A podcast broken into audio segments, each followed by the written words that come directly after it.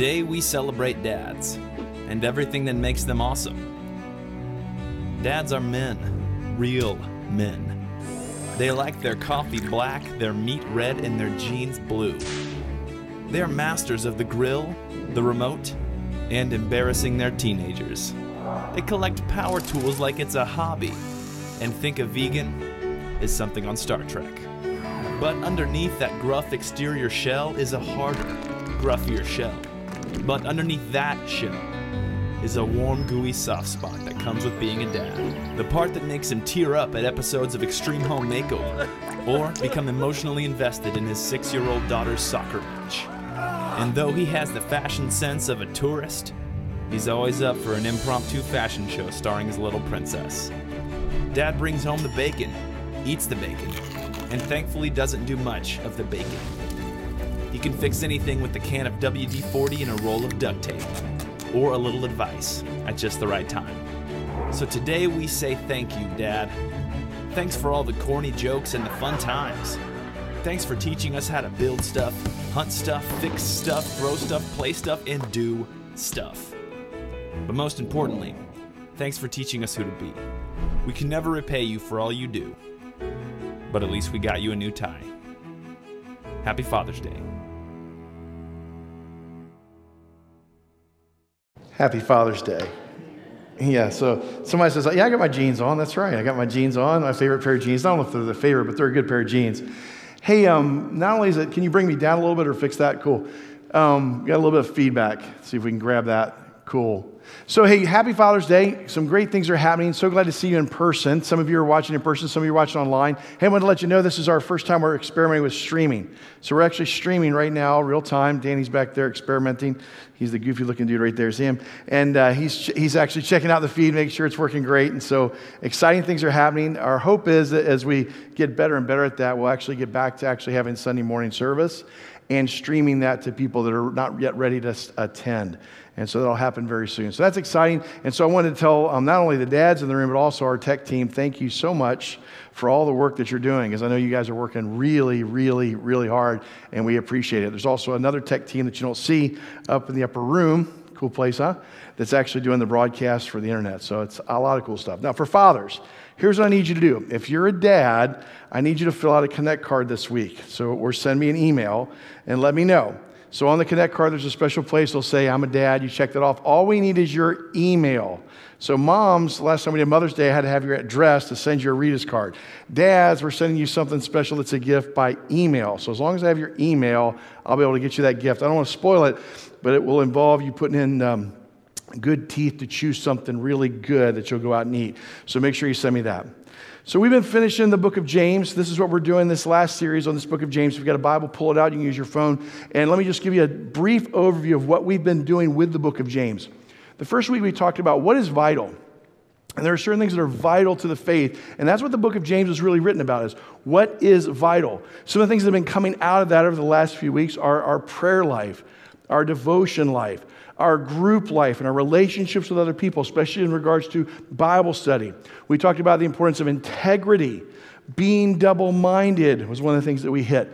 Um, watching our words and how our words impact people, both in social media, in posts, but also in one to the other, and how to encourage each other. And so, this last week, week seven, we're going to look at 2020 vision and how important it is to have the right vision, the right lens over top of the world in which we live. Now, I don't know if you know this or if you've thought about this, but the lens that you and I have shapes the world and how we see it. And that lens has been shaped by parents. That lens has been shaped by school. That lens has been shaped by, you know, uh, friends. It's been shaped by social media. It's been shaped by what news agencies we listen to. All those things tend to, over time, shape the lens that we see the world through. And when we're looking at James in this passage, what we begin to understand is he wants to bring us back to how it should be shaped, how certain things should have a response. And you'll know that your lens is right if when you see these things, you have these same spiritual responses. So let's look at that together.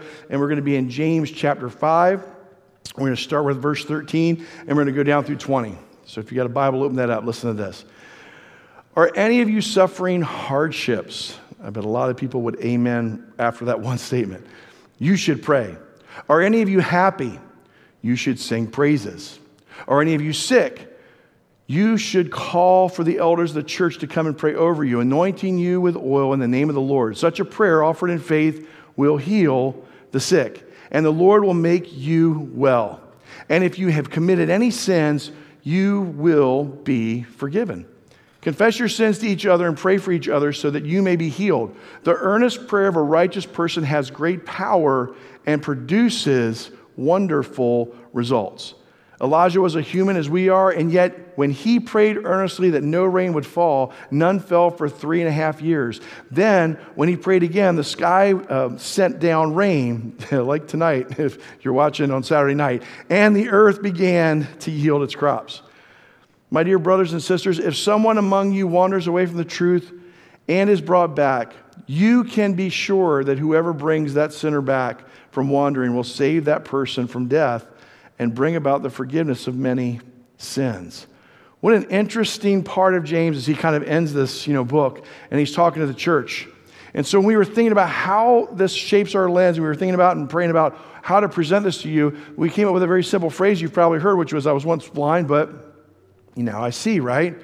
There's something about the way people of faith see, isn't there? They see very differently than people that are either struggling with faith or that don't have faith. That's what's called a Christian worldview. It changes the way we think.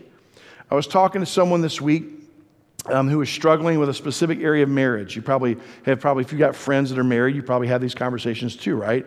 It's not unusual for people who've been married a little while to find a struggle, right? If you haven't had a struggle and you've been married for a while, I'm not sure you're really married, right? It's a normal part of the pathway. But as we were talking about the struggles that we've all had, and as we were paring those down, it was interesting because the worldview in which we were approaching the two issues was very different.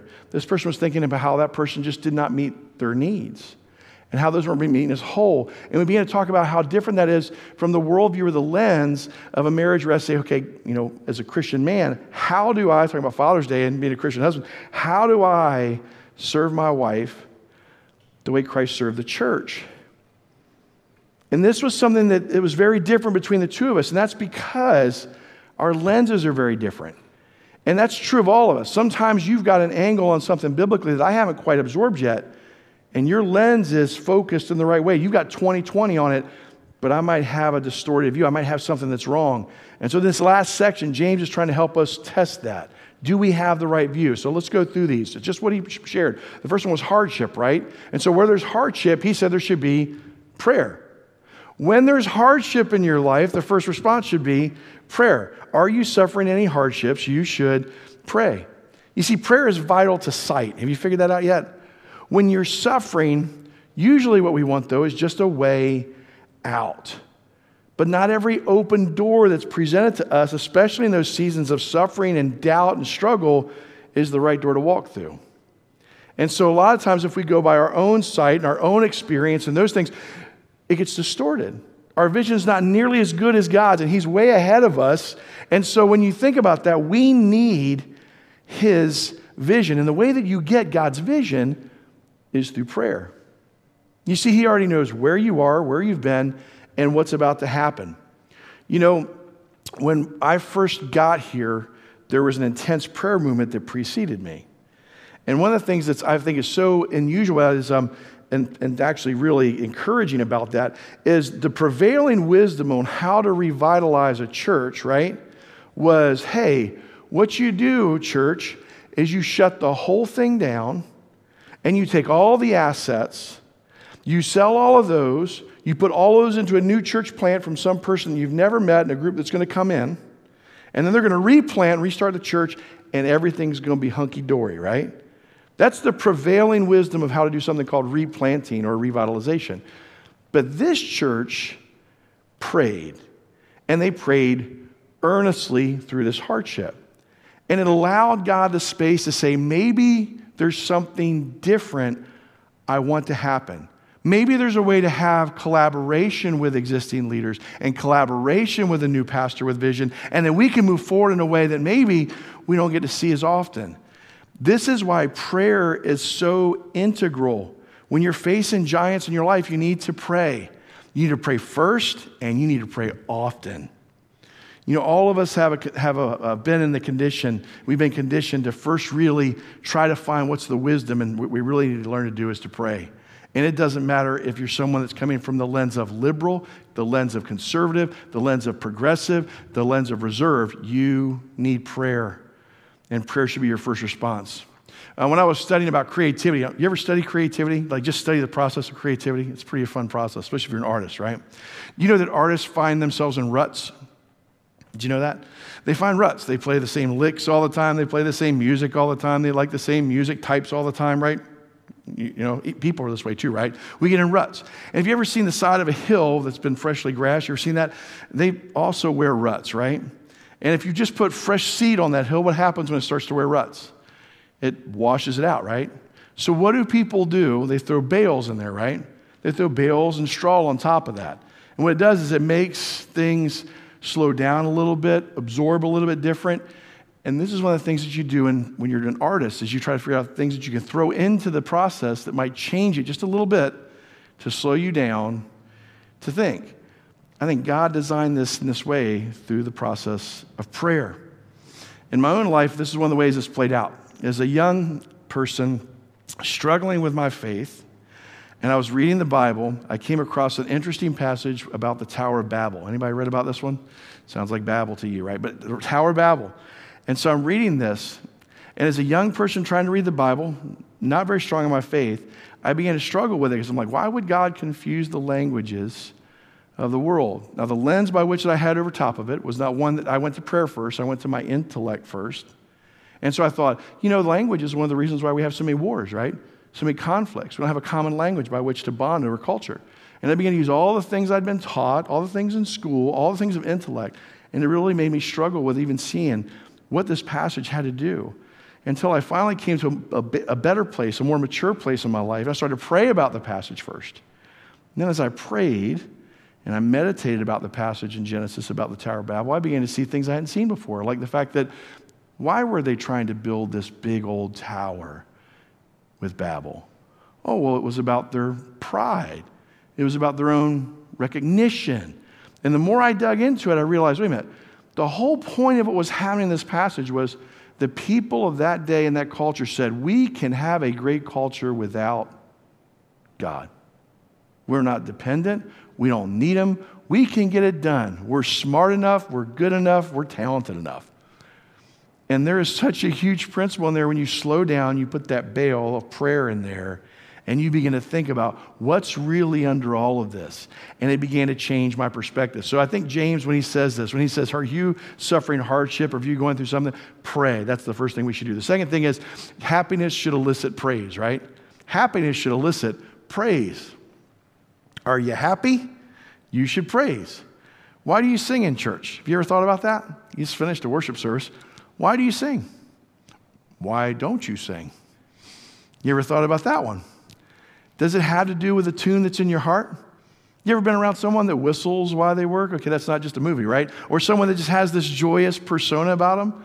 There's something about the joy that's supposed to be inside of us that elicits a response that's a response that's artistic, whether it's poetry that we write down or music in which we sing. You know, I love the, anybody like the blues? I've always loved the blues. You like, you know the phrase behind the blues, right? What is the blues? It's just a good man feeling bad. So it's interesting. I think that this idea of praise, of worship, is connected to mood. It certainly is connected to mood. To mood. You know, when I'm sad, this is something that's really different about my wife and I. I don't know if you're this way. When I'm sad, I want to listen to sad music. Is anybody there with me? When I'm sad, I want to commiserate. That's like the book of Lamentations. I want to commiserate with sad music. My wife's like, What is wrong with you? If we're already down, why are you going to listen to music that's going to bring you down further? I'm like, I just relate to it. That guy is singing what I'm feeling. I want to hear that. And it's just, that's the blues. she's like, I need some pick me up music, but I'm feeling down. I think she's right in a lot of ways. But there's sometimes I just need to commiserate for a little while. But you're supposed to come out of that at some point. And music certainly has, especially music, worship, has the ability to change your mood and your perspective. So, what keeps people from singing? I think sometimes it's their mood. It's something that's just off. One of the songs that I, have grown to love, and uh, Brent Wilhelm and I got when we first got into the COVID thing, and we got to sing this from home and get some worship songs from home. Uh, Gwyneth's like, pick whatever you want. So we picked older music to us. Probably wasn't old enough for some, and for uh, some of our younger artists, they'd never heard it, but we picked a song called How Can I Keep From Singing by Chris Tomlin. And the reason I love this song is the bridge gets me in the heart every time I hear it. It says, he, when he gets to the bridge, he says, I can sing in the troubled times sing when I win. I can sing when I lose my step and I fall down again. I can sing because you pick me up, sing because you're there. I can sing because you hear me, Lord, when I call to you in prayer. I can sing with my last breath. Sing, for I know that I'll sing with the angels and the saints around the throne. You know, I couldn't sing this song for a whole year because it was the last um, song my father my father in law sang before he died of a massive heart attack at a men's retreat. And every time I'd hear that, I knew he was literally experiencing that I'll sing with the angels and the saints around the throne now in reality. It, I commiserated for a while over it. But then after I got to think about it for a while, now it brings great joy to my heart when I sing this song. Even when I don't feel like it and I sing this song, it changes my perspective. It changes my joy. Let me challenge you if you've been low lately, if you've been commiserating lately, if things have gotten you down lately, can I ask you to try something maybe you've never done before? Listen to Christian music for one week with nothing else allowed in. I'm, I'm okay with, I like good music, doesn't matter where it comes from. Y'all know that. I like good music, I listen to everything. But there's sometimes I just need to listen to praise and worship music. It's the only thing I need to take in because it literally changes my mood. It changes what's happening. So once I was blind, and now I see. When you have hardship, people that have the right vision, they pray. When you have people that are happy, they sing. And you know what the last thing is? When you have sin and sickness, our response should be prayer and confession. Prayer and confession. It's interesting, he spends the most time on this one, isn't it? He spends a lot of time on this. Are you sick? Then have the elders of the church come and pray over you, anointing you with oil. He says this prayer of faith will change the actual situation. Now, let me talk about sin for a second because we don't like the word sin. A lot of us don't. If you're a Christian, maybe you've, you've, wrestled with it a little bit. If you've not been a Christian or you're struggling with Christianity, sin's something that really bothers us. Let me just define sin in a very simple way for you it's the little I in the middle of the S and the N. It's whenever we make life about us. I. Whenever we think that the world revolves around me instead of around what God's doing, what God wants to do. You know, that's the very reason that sin comes into the world, right? With Adam and Eve, is they made the whole garden, the whole situation, God's one commandment about them. You know, the moment I have this fruit that I've been told I can't have is the moment my eyes will be opened and I'll be like God. Let me make it all about me. And that's what makes sin sin. Jewish thinkers understood this and they were very deep, uh, deep into that. In fact, they believed there was a direct connection to sin and a result. Now, I think they went too far with that understanding because they would think like if this person sinned, they had like this, uh, you know, like the karma thing going. You do this, then this happens, right? In fact, it went so far in John 9 that they asked Jesus, right? They said, hey, who sinned this guy that was born blind, his mom or dad? Like, why is this guy born blind? Because sin's the direct result, you know, of sickness. And they connected these two together. But what they didn't understand is yes, in general, sin brings disease and unhealth and all of that into our life. But it's not like a one to one ratio. I do this and then this happens. It's a general, overarching principle. Some of you are on Facebook with me realize I lost um, my dog uh, last week. That was one of the hardest things I've ever been through. Losing people is far harder, obviously, but some of you, if you're close to a pet and you've got a pet that that's like your pet, that's my pet, this was tough. And uh, one of the things I thought about, which made it so hard when we had to put this dog down, was you know, this dog and every living thing cries out for redemption. That from the fall of man in our sinful nature, we've impacted everything around us. So, the ultimate cause of my dog dying, when I start to really ponder it, is my own sin. Not that I did something God said, let me curse you for that. But in general, we as a people make life about us. And that sin permeates to every living thing. The Bible says that all of creation cries out for the return of Jesus to make everything normal again, back to God's design. And this was a general principle that the Jewish rabbis understood, and it's happening in this particular passage of the book of James.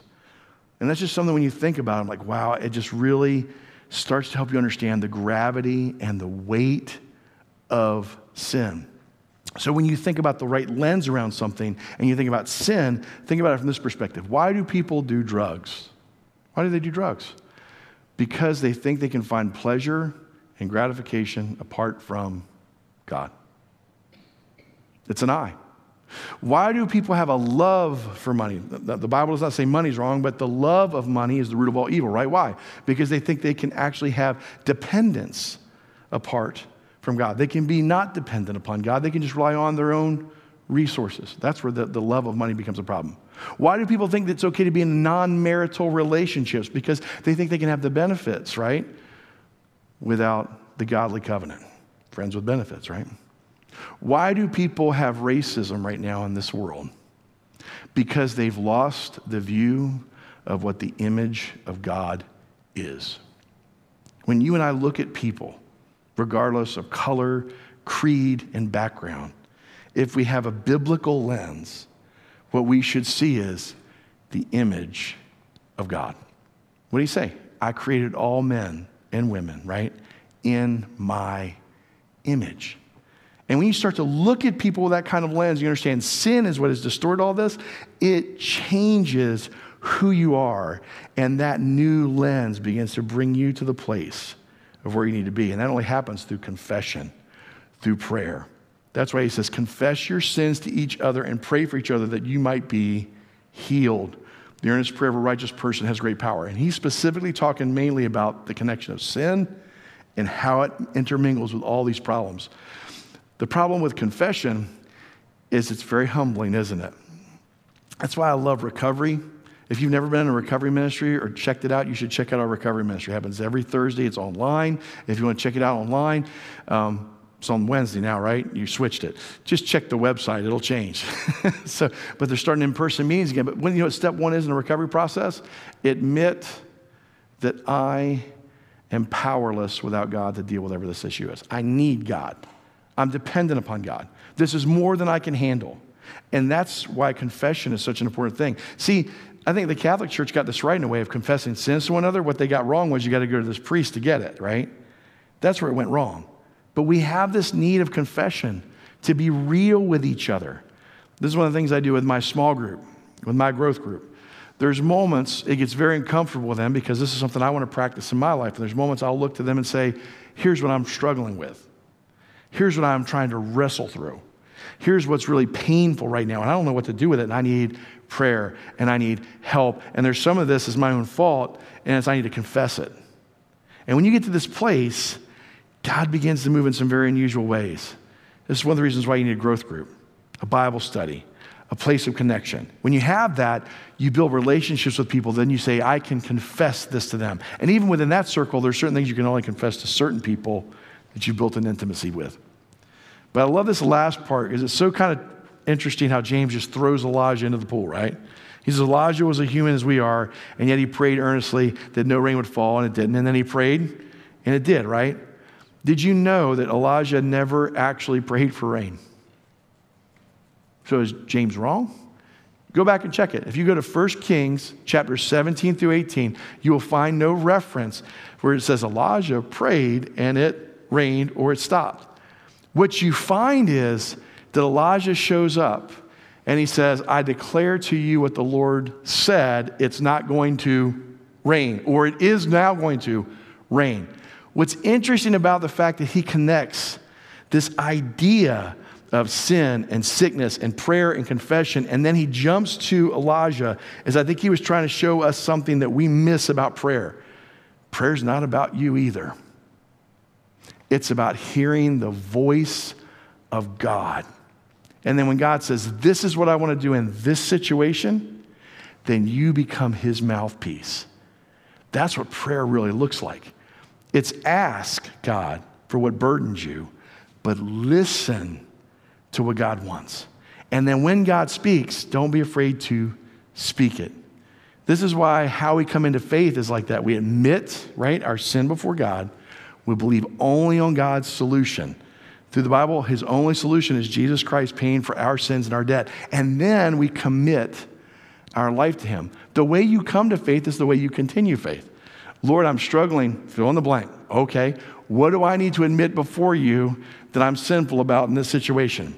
Or where sin has impacted this situation. I need to admit that before you. We need to come into agreement. God, show me how to come into agreement. Now, let me believe on what your word says regarding this specific situation. And then I need the power and the strength of the Holy Spirit to commit my life to this. The same way you come to faith is the same way you continue in faith. So this week, especially on Father's Day, I'm going to ask you to do this. Would you invite a runaway to come home? Based on these principles, this lens, would you invite a runaway to come home? He says, My dear brothers and sisters, if someone among you who has wandered from the truth and is brought back, what's he say? You can be sure that whoever brings the sinner back from their wandering covers over that death and covers over those sins. We need each other and we need people to look into our lives and say, There's something wrong, there's something off. Let me look to that brother. And when he's specifically talking about this, he's specifically talking about Christians, believers that we see that go, Something's not right. I need to talk to that person. I need to bring him back. Now, why does he say brings death? Because the consequence of sin is still death. Well, we might have heaven for sure, the consequence of sin still brings death into the moment. And this passage, for some of you that are thinking and trying to wrestle with it, maybe even reading the Bible, you're thinking, does this passage essentially say that you can lose your faith? And the answer is no, it doesn't. In fact, Ephesians 2, which is a great passage you should memorize, 8 and 9 says, For it is by grace you have been saved through faith. And this is not from yourselves, right? It's a gift of God, not by works, so that no one can boast. So, with this passage in combination with those two, when you put them together, it's saying that the consequence of sin still affects us in our lives. And when you see a brother or a sister who is wandering in the faith, they've strayed to a place they shouldn't, there's going to be natural consequences of sin that will actually come into their life and people around them. Bringing them back brings life back into the situation and it brings them back to wholeness. And that's why he's saying it's one of the best things we can do. I'll send you a link on that through email to help give you clarity. So, I believe this is what God wants us to do to get a better lens. Would you agree? Especially pray, praise, and to confess our sins to each other, especially when we fall short. Would you pray with me? God, thank you so much for James, for these last words that help us to understand what it means to have the right lens, to have 2020 vision to have a biblical lens which changes our perspective on the world and our perspective on how we should treat one another and love you. God, let us be reminded that we have to continue to admit and believe and commit our lives to you. This is how we begin a relationship with you, and it's how the perfecting process of our character continues to work itself out. Help us to take the focus off of us and put it onto you and what you want to do. We know when we do this, that we see the greatest benefit not only in the world, but in our own lives. And death is pushed away, and life is brought near. In Jesus' name, amen.